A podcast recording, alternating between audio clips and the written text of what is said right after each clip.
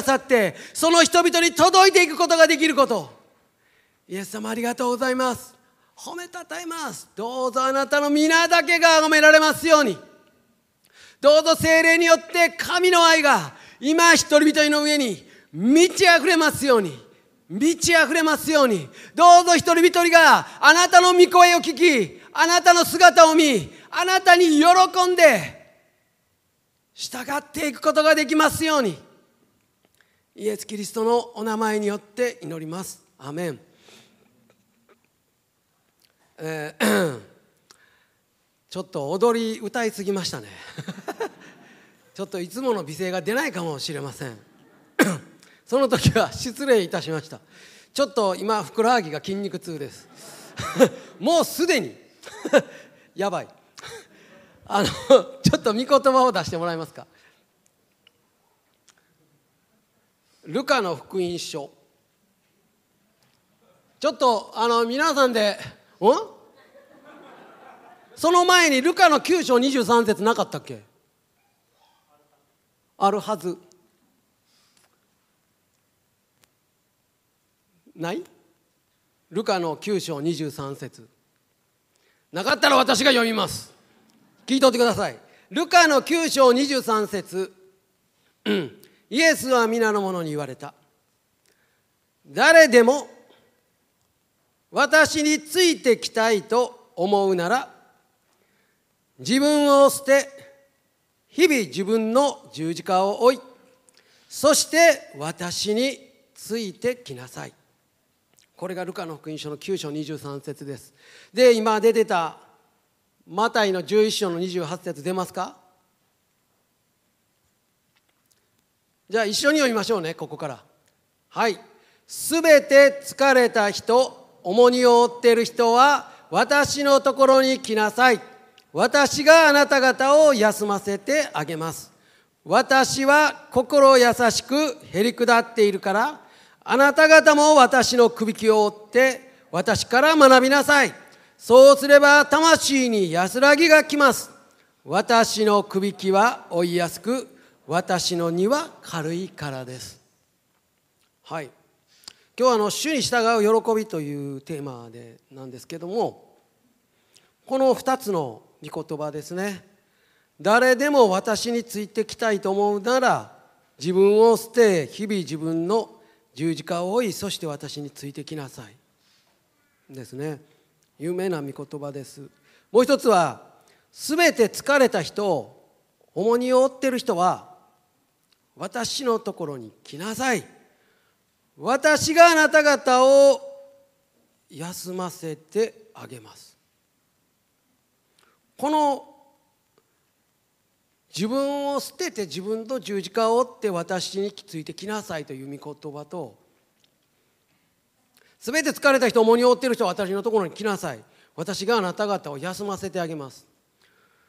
この御言葉一見するとですねすごくなんか相反しているような矛盾しているような感じがするんですね。まああのこれからおいおい話出てくると思うんですけどあんま期待せんとってくださいよ。自分で考えましょうね。このね十字架を追うという言葉はねもう結構まあ巷で有名なんですよ。あの教会の外でも教会以外でも使われています。まあ重大な事件をね起こしてそして一生重い十字架を背負って生きていかなければならない。なんか名札後ろ回ってんねんけど。今首絞められてる感じがした。そういうふうに使われてますよね。この場合はですねありがたくないこと人生の重荷を背負って生きなければならないというような意味で使われています。それが本当にイエス様ここで言ってる意味でしょうか。十字架を追うというのはありがたくない重荷を負って生きなければならないということなんでしょうか。イエス様のために十字架にかかって命を捨てることができるような強い人でなければ救われないというようなそういう意味なんでしょうか？昨日今日も話出てましたけどよ聖書読んでみるとですねイエス様の弟子たちはですよ十二弟子ね代表格のペテロですらですよイエス様が逮捕されて後ついていって三度もイエス様のことを誓うほど知らないって言ったんですよね。あろうことか嘘ついておそらくイエス様の後ついていって自分が捕まってイエス様と一緒に十字架にかかって自分も殺されてしまうんではないかという恐れが多分ペテロの中にあったんじゃないかと思いますね。3度もイエス様を知らないって言ったんですよ。そしてイエス様が復活された時よみがえられたイエス様はペテロにどう言ったんですかね？ペテロを責めたでしょうか？お前にはお前のような私のことを知らん。イエス様言ってるんですよ。人の前で私を知らんっていうものをね。父の前で私も知らんって言うと。それはイエス様復活のイエス様が出てきた時に「お前なんか知らんわ」と。言ったでしょうか？そうではないんですよね。復活されたイエス様はペテロとか弟子たちを責めるどころかその復活の素晴らしい喜ばしい姿を持って近づいてくださってですよ。弟子であることは何の変更もなかったんですよ。そしてご自分の代わりに世界に福音を述べ伝えるものとして使わされたんですよね。この弱いもうしょうがない弟子どもですよ。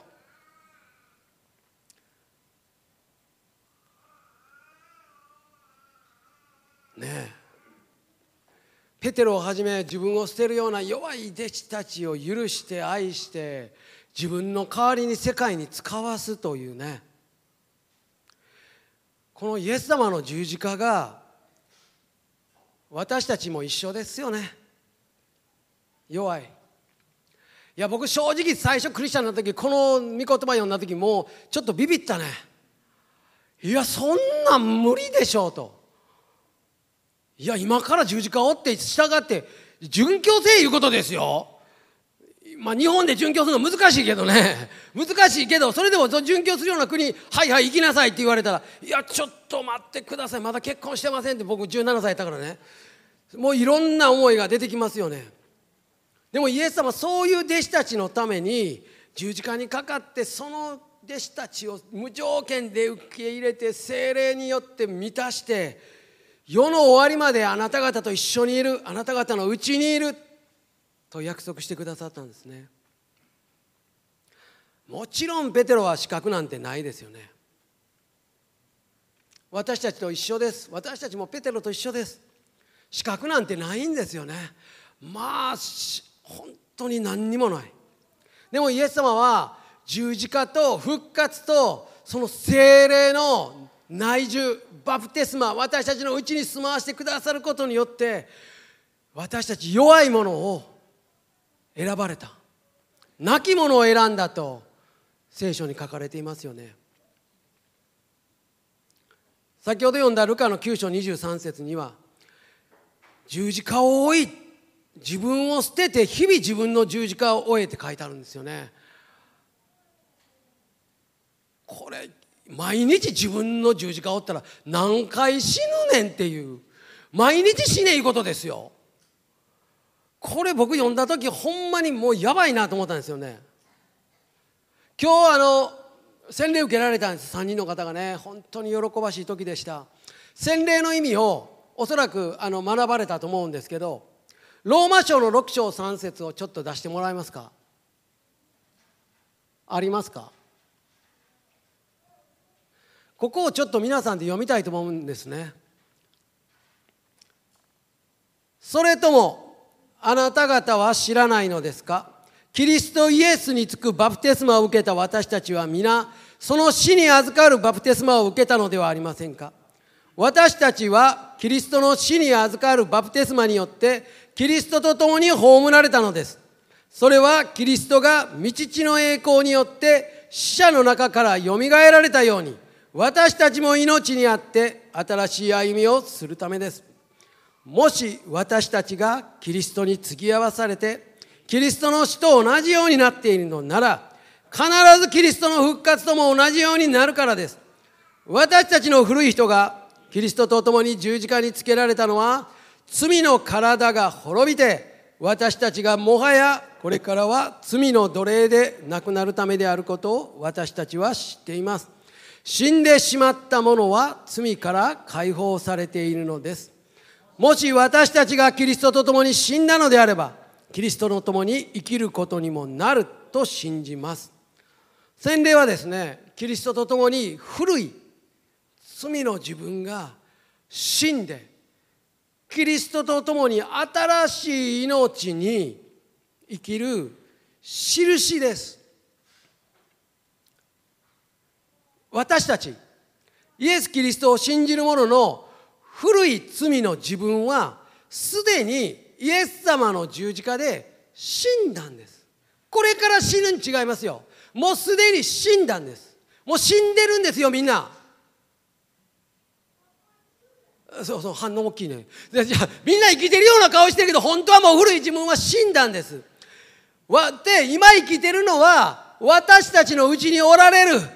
キリスト精霊のキリストが私たちのうちに生きておられるんですよ。これあの誤解せんとってくださいね。自分がどう感じるとかこう感じるとかそんなこと言ってるんちゃうんですよ。神様の神の言葉がそうだと宣言してるんです。だからそうなんです。であなたがどう感じようが感じまいがそうだとそれを御言葉をそのまま信じて受け取ることが信仰です。その現実を受け取ることが信仰です。だから今あなたはもう新しい自分にされてます。古い自分はもう死にました。だからいつまでも自分を振り返ってたら飽きません。もう死んだんですよ。ガラティア書の2章の20節。出してください。ここを読みましょう皆さんで。私はキリストと共に十字架につけられました。もはや私が生きているのではなくキリストが私のうちに生きておられるのです。今私が肉にあって生きているのは私を愛し私のためにご自身をお捨てになった神の御子を信じる信仰によっているのです。古い罪の自分あなたはまだ洗礼受けてクリスチャンになってもう何年も経つのにまだこんなもんかこんなもんがある。あんなもんがある。ここが縛られてる。あそこに傷がある。ああってこうってこう自分を見るでしょ？でも神の言葉ははっきり言ってるんです。私はそのあなたが見ているあなた。あなたが見ている古いあなたはもうイエス様と共に十字架に死んだ。死んだんです。そしてもはやその古い私は生きてるんじゃないと生きてるように見えるかもしれない。生きてるように感じるか感じるかもしれないけどもはや生きていない。生きているのはキリストが精霊のキリストが御霊のキリストが私のうちにあって生きておられる。そして私が生きてるのはその私を愛しご自身を十字架にお捨てになった神の御子イエス・キリストを信じる信仰によって生きてるんだと。いうことです。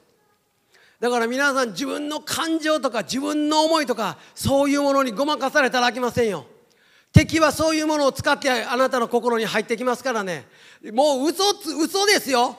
嘘なんですよ。もうあなたはお前はまだこうだああだこうだ。あなたの周りにいる人がああだこうだ言うたってじゃああなたの心がどうだこうだ言うたって。もうそれは嘘です。偽りです。誠と真実と言えるのは神の言葉だけですから。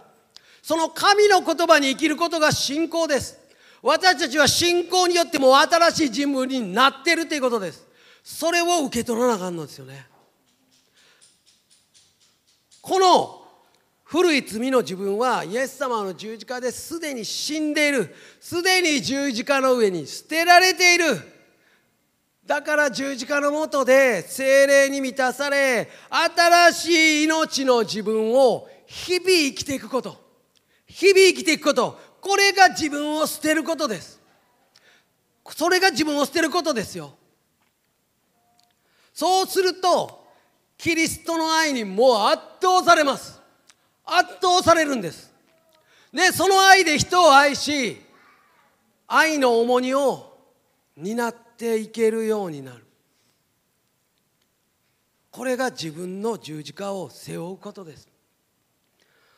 そこにはキリストの愛の喜びが満ち溢れるようになっていきます。そしてそれを受け取りながら日々自分に死んで日々十字架を背負ってイエス様の愛のよって生きていく時いよいよ解放されて自由になっていくんです。いよいよなっていくんです。本来の自分が現れていくんです。もうあなたのうちにあるんですよ。新しいキリストの自分はもうあなたのうちにある。それがいよいよもう外に現れていくだけのことです。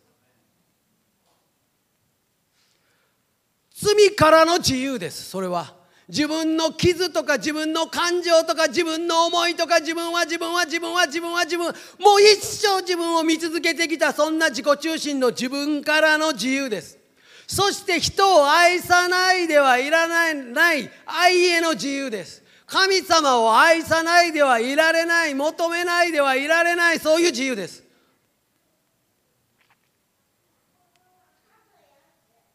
もちろんねここでねちょっと考えなあかんことね自分の十字架を負うんですよ。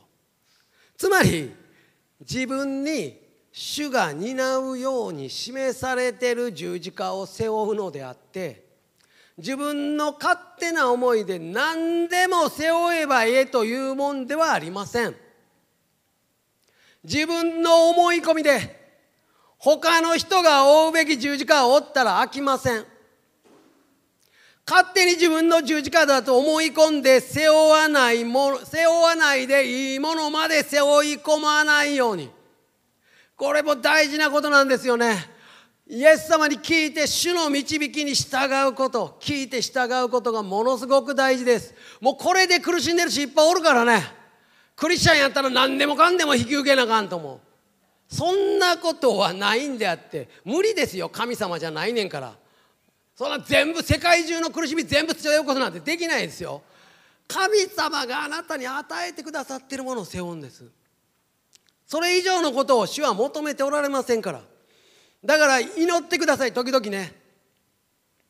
おかしいなと思ったら。主よ私が愛のゆえに担っているこの重荷は本当にあなたから与えられているものでしょうか。自分の十字架でしょうか。教えてください主よと。時々なんかおかしいなと思ったら祈ってみる必要はありませんよ。追わなくていいものを何も神様を追えて言ってないものを追ってたらそれは下ろすべきです。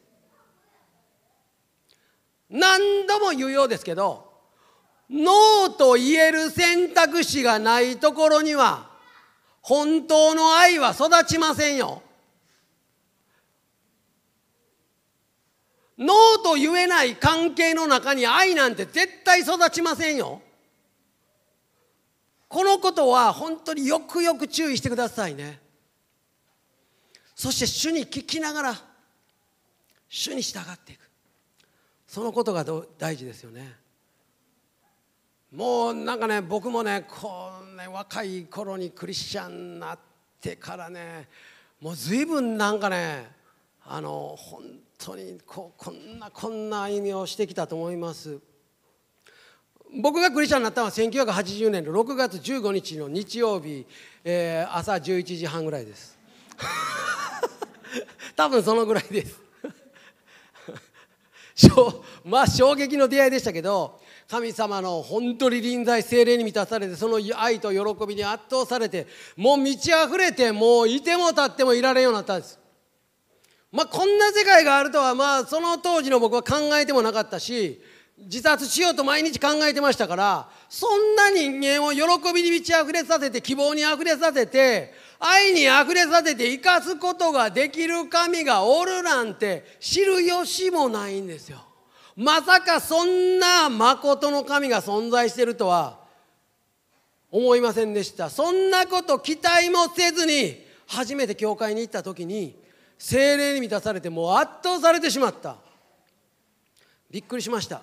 まあそれからはね本当に毎日大変でした。毎日精霊に満たされてもう祈れるようになって聖書も読めるし神様の声聞こえるし夢にイエス様出てこられるし今まで先祖いじめてたクラスの友達にイエス様の愛をね語って表してでクラスのみんなをこうね知らん間にこうイエス様のこと語って教会に連れて行ったり。まあそれはあのええような悪いような体験でしたよ。あの正直高校3年生でしたから、まあ、離れていった友達もいます、えーと、クラス担任に呼び出されてね職員室でねあのみっちりあの公立高校で伝道するとは何事か言うてあのもうめっちゃ怒られましたけどね。もう逆ギレして帰って。あの まああのでもそれ止まらないんですよ。もうそんなそれで止まるようなもんじゃないんですよ。本当にもう精霊に圧倒されてもう酔うがごときになったらもう止まらないんですよね。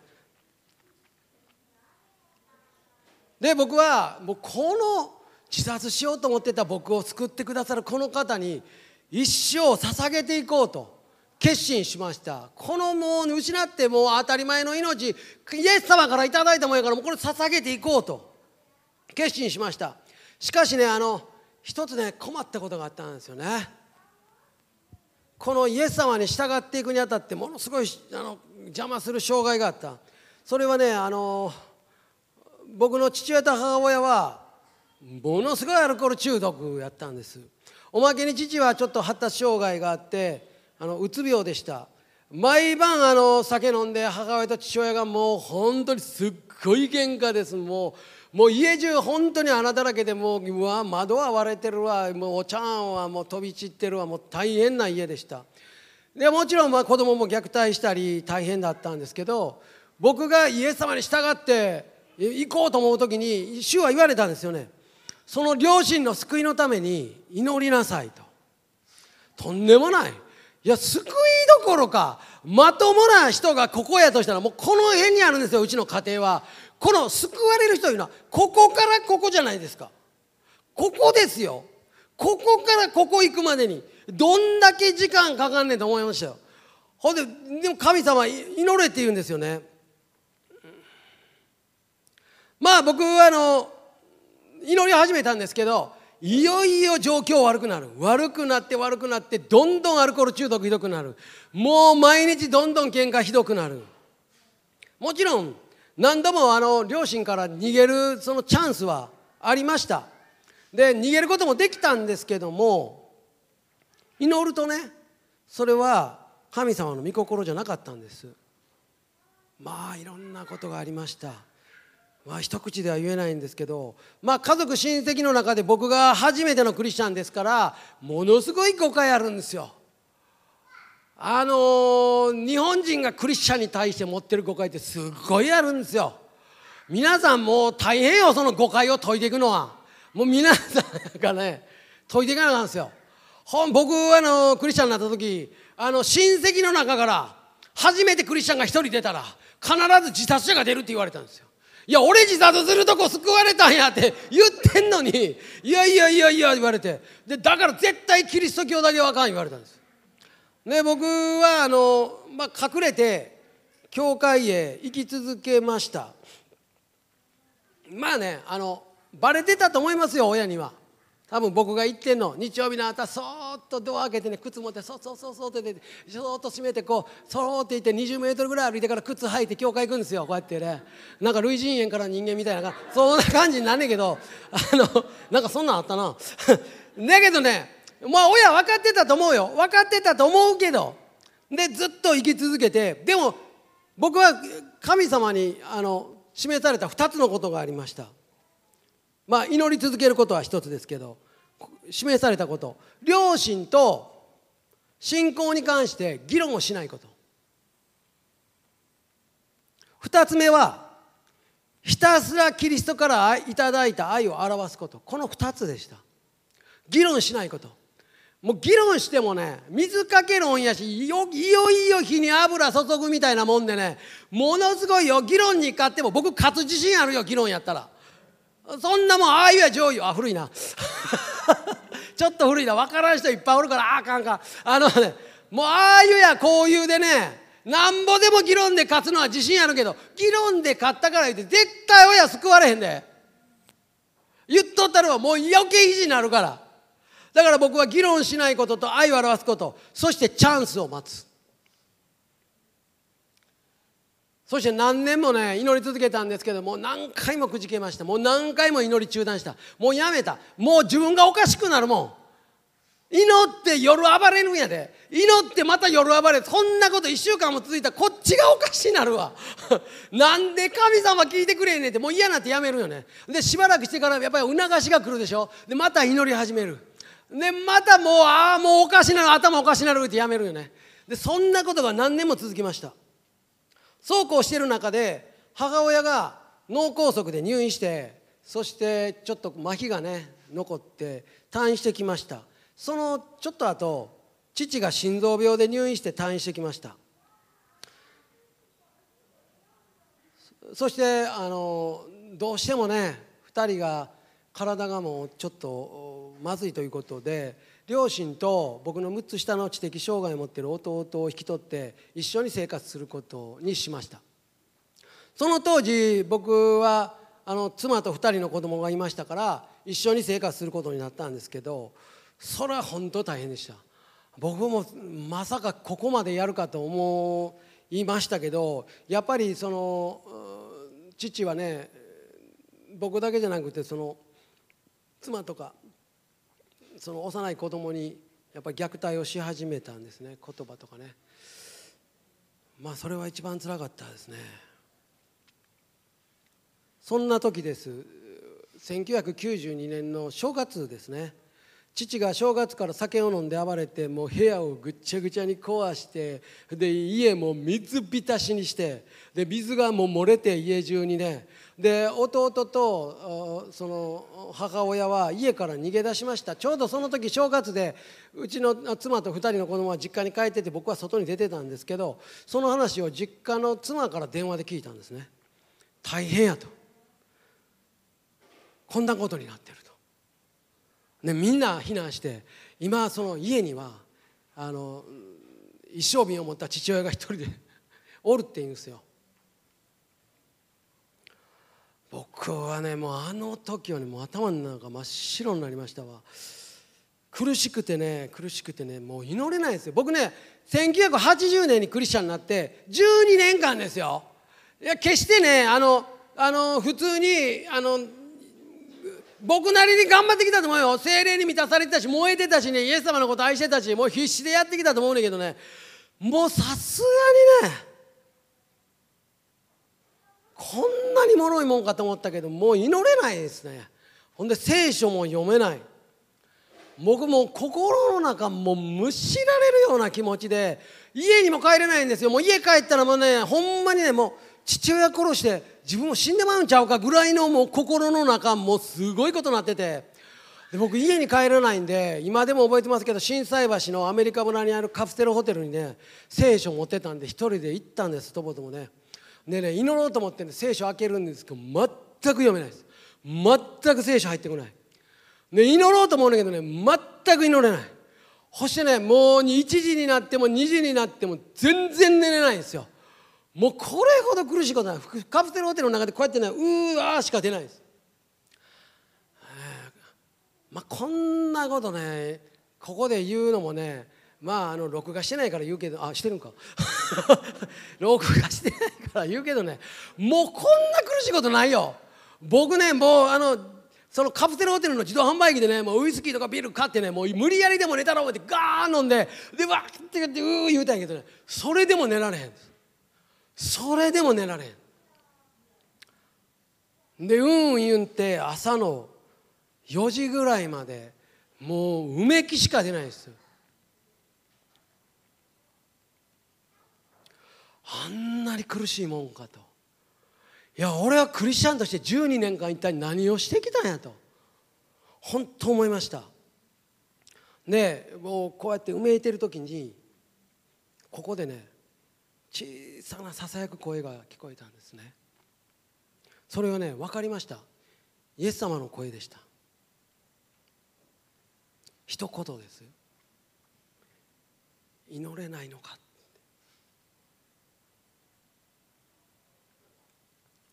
一言です。ここでねそれがねまたね優しい声でした。全全く僕を責めるようなね祈られへんのかじゃないんですよ。祈れないのか。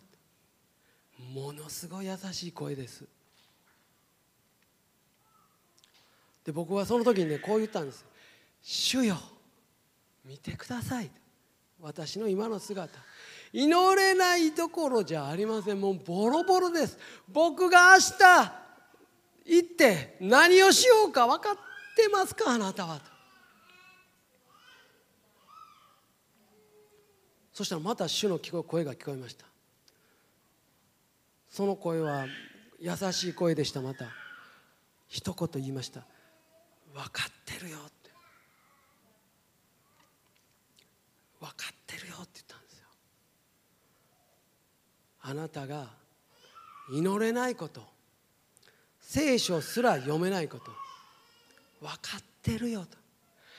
そうだねと。そうやお前はそういうものや分かってんねんと。そうやなと。お前はそういうやつやな。分かってる。祈られへんやろ。聖書読まれへんやろ。分かってるよと。だからそういうあなたのために私は十字架にかかったよと。だからそういうあなたのために私は十字架にかかったんだよと。イエス様優しい声で言われました。その時にね十字架がね僕のねこのこううつ伏せになってる僕のこの胸の中にもう食い込んできたんです十字架が。もうグイグイで僕はもうもう泣けて泣けてもう涙何の涙かもわからないですよ自分でね。で泣けて泣けて泣けて泣けて。もう泣いて泣いてあんなに寝られんかったのにね泣きながら寝てしまったんです。で2時間ぐらいして朝6時ぐらいでした。目が覚めたんです。目が覚めた時に一番最目が覚めた時ですよ。目が覚めた時に一番最初に僕の心の中に浮かんできた言葉は父親に父親に対する思いでした。かわいそうになったんですよ。2時間前までもう殺しても飽きたらんわと思ってたその父親に対してかわいそうにっていう思い。かわいそうに。何とかしてあげないと。かわいそうにと。そういう思いでした。まあこれにはびっくりしました。たったの2時間しか経ってない。そのカプセルから出た時もうそのもう世界がもうこの辺も輝いていたんです。キラキラキラキラ。でそれから僕は父親に会いに行ったんです。一生身持ってる父親にね。まあそこからすんなり行ったと思ったら大間違いですよ。もうそれからもう吸ったもんだもうもう大変でした。でもそこが一つのターニングポイントになりました。すごいことでした。イエス様の十字架。そしてイエス様の十字架によって古い私たちはもう死んでる。死んでる。そして新しい私たちがその十字架のもとで十字架の中で新しい私がキリストにあって生きてる。それがどれほどのものであるかということね。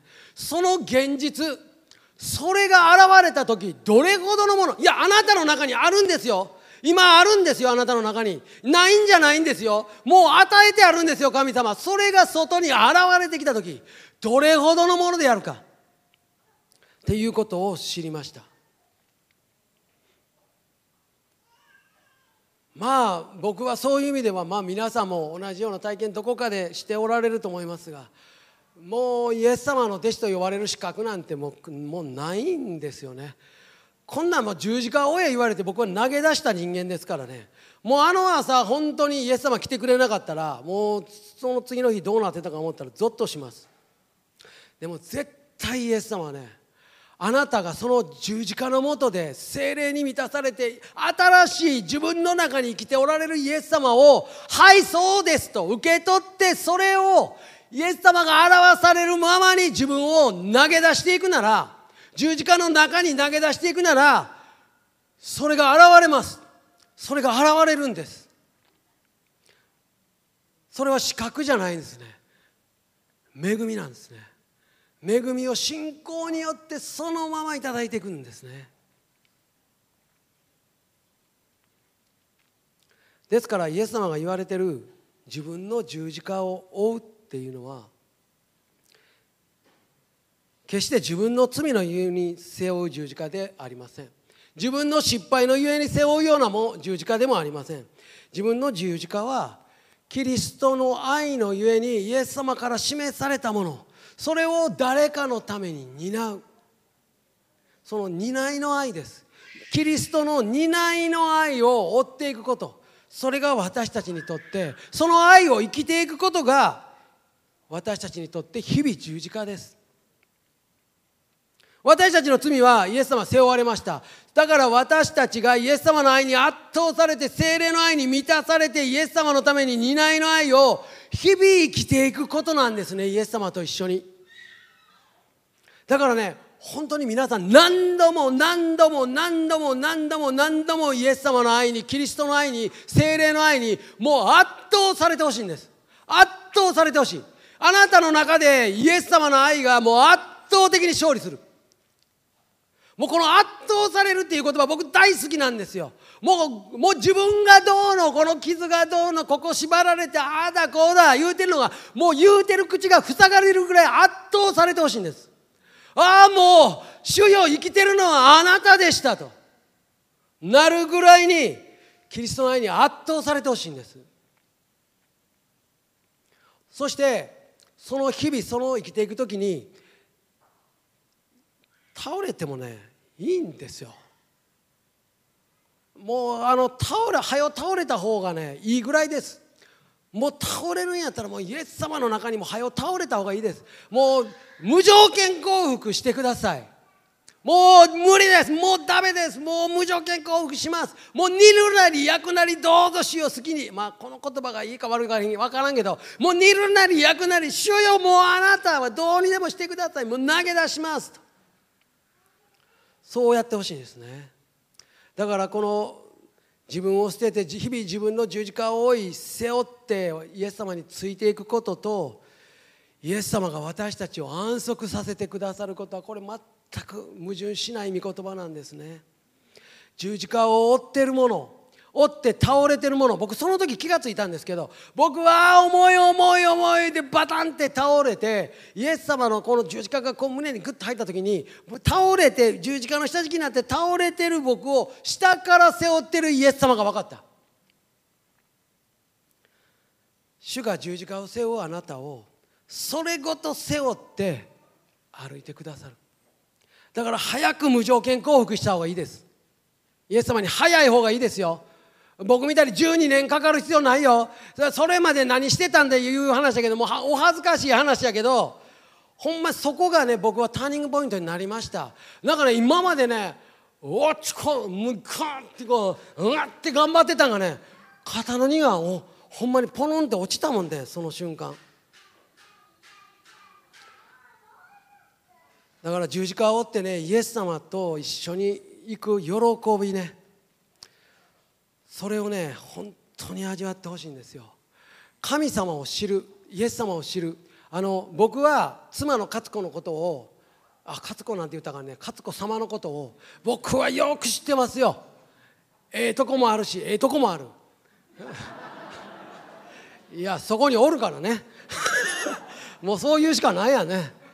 いやあとあと一緒の部屋やからね。ええとこもあるしええとこもある。でも彼女も僕のこと知ってる。ええとこもあるし悪いとこもある。それなんでや言うたら一緒に喜びを共有して進んできたからですよ。一緒に苦労も共有して一緒に苦しんだり悲しんだり喜んだりしてきたからお互いのことをよく分かってる。で一緒に苦労することによって絆も深まるんですよ。私たちキリストの教会ってキリストの花嫁でしょ？イエス様と一緒に喜んだり悲しんだりイエス様と一緒に歩んで傷なんか苦しみを乗り越えていくことによってイエス様との親密な関係絆は深まっていくんです。だからイエス様から追いなさいって言われたことを「はい」と言って追って十字架を追ってイエス様と一緒に喜び悲しみ苦しんでいくものしかわからない喜び親密さ絆というものがあるんです。だからイエス様言ったんです。私についてきたいと思うなら日々自分の十字架を追って私についてきなさい。それでしか味わえないものがあるからなんです。もっとあなたと親密になりたい。キリストの花嫁と夫なるキリストはもっと親密になりたい。だからなんです。そこに本当の安息もある。くびきを追う。イエス様と一緒にくびきを追う者の本当の魂の安息がある。もう安息という言葉で足らないんです。圧倒と言いたい僕は。もう圧倒さもう何回も言うね。もうこれねほんまにねそうなっていただきたい。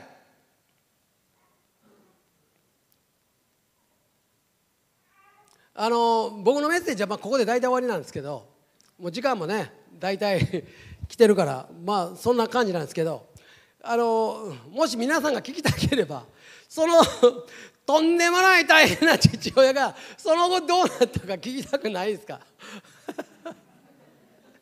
もうしな 5分で説明します。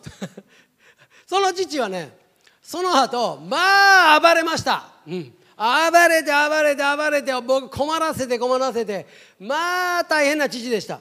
その父は2012年にがんになりました。で入院したんですけどもう手術できない場所にあって医者はあと半年って言ったんですね。で病院入院したんです。で病院入院したらね看護師と喧嘩するんですよ。もうすごい毎日看護看護師から電話が出てくるんですよ。でなんで喧嘩した言ったら病院の病室で「ビール飲ます!」ビール飲ます!ここはビールも出さんのかって言ったらしいんです。病院で。出すわけないやろ。ほんで病院の看護師が「もうあなたのお父さんもう面倒見きれません。強制退院させます」って言ったんです。で僕はもう平謝りに謝って「お願いします」とそこを。で父親なだめに行くんですね。なだめに行った僕を罵倒してもうまたビール飲ませ言うわけですよ。で僕はね焦ったんですよ。いや焦ったいうのはね強制退院させられることをまあ焦ったんじゃなくてその時まだ父親救われてなかったんですよ。もうあと半年って言われた。僕もう焦ったんですよね。ほんでね祈ってね神様もうあと半年しかないとしたらもう急がなあかんって。ね、祈って祈ってねクリスチャンの友達にもみんなにもね祈ってもらってねある時 X でキリストデーを決めてほで「今日だ」と「主よ」と「行きます」って車を運転してあの病院に行ったんですよ。ほんでその頃も父親だいぶ弱ってきてて寝たり起きたりが多くなっててほんであ寝てたらどうしようかな起こして起きてくれるかな薬飲んで寝てたら起きんかなって言ってやっぱ案の定寝てたんですよね。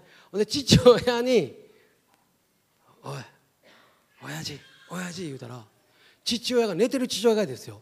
パッと目開けてニコって笑って僕に手を伸ばして起き上がりかけて「イエスか?」って言ったんですえあ言うて 僕はそれがイエスノーのイエスなんかイエス様のイエスなんか分からへんでしょ？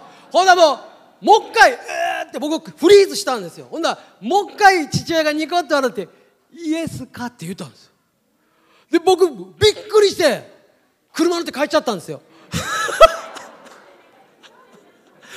あまりのあまりのことにびっくりして車乗って帰っちゃって車帰りの車の中ああしようよ俺はなんてバカなんでしょう。千載一遇のチャンスを逃してしまった。で家帰ってからものすごく後悔してバカバカバカバカって。ほんでもう一回友達にあの電話してすまんこんなことがあってもう一回祈ってもらえんかってクリスチャンの友達言ったら「お前はアホか」って言われたんです。すまんもう一回だけ。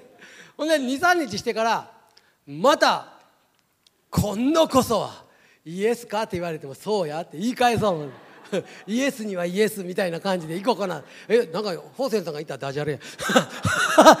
あのえそれはええねそれはええねで行ってほんで僕行って今度こそは寝てる父親を起こしてって思ったら僕が病室に入ったら父親は病院の寝てるはずの父親が病院のベッドに座って僕を待ってたんですで僕はまた「ああ!」言ってまた帰りそう ほんでいや僕にとってはね父親ねもう怖いんよねもう何言うやつかわからんからほんで今度はもう行って父親にこう椅子を置いて前座って「あああ親父あのうちの家族は全員もうクリスチャンになった。ついては今家族でクリスチャンになってないの。は親父だけやと。そろそろどうやと。そろそろイエス様信じてみたらええんちゃうって言って。で軽く言ったんですよ。そしたら「そうやな」って言ったんです「ん？何かな？もう一回言ってみようか？なんて?」って言ったら「そうやな」って言ったんです。ほんで僕は「そしたら、あの僕の後に続いてイエス様信じる祈りするか?」って言ったら「うん」って言うた僕の親父はね息子の言うこととかね息子の後について祈るとかなんか絶対するわけない人なんですよ。でもそうやなって言ったんです。